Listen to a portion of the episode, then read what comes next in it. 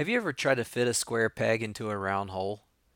Like you're trying to force something to happen because you feel this need for it to happen and it's just not really working and you're beating your head against the wall trying to make it work. Can I be honest with you? This is what I'm doing right now. It's what I've been stuck in trying to get this book released into an audiobook. So if you've been following the podcast and I've been releasing chapters of a book recently and it's it's embarrassing to me and it's even like shameful at some level because I don't want to be a flake and I put out there like 2 years ago. I'm like I'm going to be releasing this book so just hang tight and all of this and this book man it has been a really big work of my life and it has been something that I've had to like hammer away at and sculpt and forge and shape and all of this and I've just been putting together content and content for years. And it's taken shape and now I've written most of the book and it's uh, it's on its final little stretch here and I've been releasing it one part at a time. But I've thought the whole time, you know, I've got podcast listeners out there, and I need to make an audio book for the podcast listeners. Why not? Because, well, I don't know why. Because because why? I I felt this need to make it an audio book just because there's people sitting here and it's like well i didn't have time to create more content uh, to keep the podcast going. So I'm like, I'm just going to put my book out there. And then I realize that you can't force something to be something that it's not. So I was listening to, and by the way, I'm going somewhere with this. This is actually its own podcast episode. Um, so uh, I was uh, listening to Rob Bell, and he was talking about how, as a creator, you have all these ideas and uh, you know i've done public speaking myself and done it quite a bit and there's every idea that you have has to express itself differently out into the world. Some ideas are a sermon some ideas are going to be like an illustration some ideas they need you to do it with a powerpoint some ideas need to take the shape of a youtube video some ideas need to take place in a class setting where there's interaction back and forth. Uh, I was recently creating a curriculum that I came up with. I don't know why. I like I don't hadn't created curriculum in forever, but I started having these ideas and I'm like, okay, this idea needs to multiply itself out into the world, and this is how this idea has to take shape, and it needs to be in a classroom setting with a group of people and the class needs to be no bigger than like 20 people and then those people need to be in small groups at tables and then that's how this idea is going to disseminate itself. So the psychologist carl jung uh, really world famous psychologist he said ideas or excuse me people don't have ideas ideas have people. And so if you let that sink in that people don't have ideas, ideas have people. It will totally revolutionize the way that most of us think. Because most of us think that we own this thing called life and that we have these ideas and that we're supposed to uh, do something with them because they're our possessions, but we are their possession that this is why this is where you connect the visible world with uh, what we call the spirit that we are possessed by these larger entities. And in the case of ideas it's all about you want to be possessed with the right ideas because if not uh, groups of people who are possessed by the wrong ideas. We see that. Like you can look, turn on the news, and you see that all the time that people are possessed by the wrong ideas. But in, when you're possessed by the right ideas, with ideas that are healthy and that are moving the world forward, and you want to let those ideas replicate, those ideas are a little bit like a, a virus or something that they will invade us, they will take and shape us and own us and help us to be different types of people. And then if we want that idea to replicate, then we put it out into the world, but we have to put it out into the world on the idea's terms. It can't be just like, well, I'm Seth and this is what I do. It has to be I'm Seth and here's the things that I can do. And then, however, that lines up with the ideas, I throw myself in line with that and I allow it to produce itself out into the world. So, the last chapter of the book that I read for the audio book, ironically, this is this is where I was like beating my head against the wall because again, this is a book. It has, um, and, and, by the way, a little plug for the book, okay? Pyramidsandtrees.com. And what you see there is nothing like what you're going to hear on this podcast because it's mostly just comics and stuff. There's probably more drawings than there are words in there, or at least as much. And so, as I'm trying to convert that kind of on the fly, doing it because I don't have like a ton of time to put this in here. I'm like trying to convert it into this audio stuff. I'm trying to describe it. I'm like, no, this is just not working. But funny enough, that last chapter that I was reading was on attention. And so, my example in the chapter, if you listen to it, chapter 14, attention, I give the example of a girl that is creating an arrowhead. So, she's hammering and chipping away at this arrowhead. And so, like, in that moment, it's not her that's creating the arrowhead, it's the universe that's creating the arrowhead. And she is just aligning herself with that. So, she has this idea she's got this pointed rock thing in her mind that she wants to create. But her job is just to get in line with it. It's to get in line with this thing that we call flow.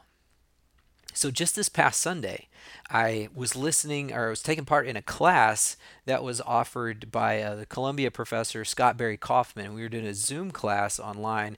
In his class on Sunday, it was the last class in this Transcend class. He's uh, he's teaching us how to uh, like from our he's taking Maslow's hierarchy of needs and um, and working through that as to what it means to become an actualized person who's doing what you're doing out into the world. Great class and great book, by the way, Transcend, Scott Barry Kaufman. But he ends the class talking about flow. Now, flow is this weird thing that like science is I, I guess baffled a little bit by like what in in the world is flow. So uh, there are what we can tell, there are eight elements of flow. And they're studying these and they're actually been able to do like brain scans of people and tell that there's a weird thing going on whenever people get in line with this thing that's bigger than themselves. Like when, when you line yourself up between the potential and the idea and you allow yourself to get in line with that idea that's taken shape. Um, number one is there, there's a merging of action and awareness. So, like, your actions and your awareness become one together and you lose yourself. The second thing is a complete absorption at the task at hand. Like you're just totally lost in it. You would say you're just floating in a current, in a stream along with it. There's number three, a lack of worry about losing control. Like you quit freaking out and being a control freak, which paradoxically results in you actually being more in control and having a sense of control. And so, uh, you can't actually force the world. And some of us like trying to force our hand at the world and force the world to bend with us instead of jumping in the current that we find ourselves in, headed towards the place that we want to go. Um, the, the next thing is a loss of self consciousness. So you just quit thinking about yourself. Whenever you're in flow, when you're in rhythm, when you're playing that song, whenever you're dancing the dance, or whenever you are like partying hard, or whenever you're laughing with your friends, playing the game on the weekend, or whatever it is that you're doing, you lose yourself. I mean, do you really think that Patrick Mahomes as he's throwing touchdowns in the Super Bowl, do you really think that he's sitting there analyzing himself? No, he's lost himself in the game. He's lost his self consciousness there. And then, strangely enough, when you're in flow, time no longer seems to pass in ordinary ways. Like you have these moments where you totally lose track of time. Time is just this illusion that we put onto the world they call it an autotelic nature of the experience that you're just like possessed as almost like a demon uh, or uh, a spirit, maybe I should say, instead of it doesn't have to be evil. Um, but flow accompanies a challenging activity that requires skill. Now, this is strange because you may say you practice to sing a song or throw a football or whatever it is that you're doing, but whenever you get in the flow, you quit thinking about it and you just let your body take over. So, um, an activity has clear goals and immediate feedback. Those are the elements of flow. And so you see flow happening with like jazz is a great example of it. You just get in the flow and you let it carry you along. But say you have an idea in the world because it's not just about floating in circles on a current, but like you want to go from one point to another, an idea, and you want to jump in there. But that idea, it has something that it needs to become. So, uh, the the great artist Michelangelo, you may have heard him say they they asked him. I mean, this guy's in the he, he's in the mid 1500s. He is one of the most brilliant artists ever in the history of the world. And he's creating he's like painting the Sistine Chapel. And then he does the Pieta and he does the sculpture of David. And people are just blown away by his art. And they're like so how did you make David? And he says well simple. I chiseled away everything that isn't David this is it I mean, he had this ability and he worked and worked and worked. But it was like he was an artist and all he was doing was lining himself up with the end that was that statue, David. And he allowed himself to get lost in the flow and become one with the thing that he's doing. Now, just turn it over like, you know, just to, to hand you like for your own self are you in flow? What are you doing in the world that you are lining yourself up with? You have ideas a lot of times and they need to express themselves. I don't know what kind of job you're in. Are you in a creative job or are you in a, whatever? But put yourself in line with it. Put yourself in line with the thing that needs to happen. The thing that, if you're trying to please other people, and you're trying to guess at what other people want, you're not really in flow. Um, you're only in flow whenever you're following a narrative of something that needs to be born in the world. And I think we all know things that need to be born in the world, and they come when we stop. oh my gosh, this is so hard for me to say. Uh, they come when we stop analyzing everything to death and we just get in line with what we believe and we go that direction. Now, a couple of takeaways at the end. One, it really, really, really matters which direction you're going. Because if you get in the flow with the wrong narrative, then you can easily become the very person that you hate. When Jordan Peterson was asked, What is it that he hates in the world? He could have said anything in the world. What do you hate?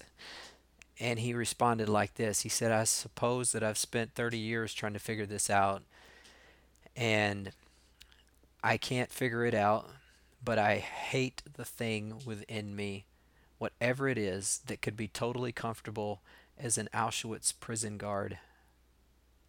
Because he knows that thing, the cap- the capability to end up where Adolf Hitler ended up or where Stalin or so many of these genocidal freaks ended up is because they got in the flow of an idea and a current that was taking them the wrong direction. In the end, they are telling themselves a narrative that they can celebrate killing other people by the millions because they let the wrong idea possess them.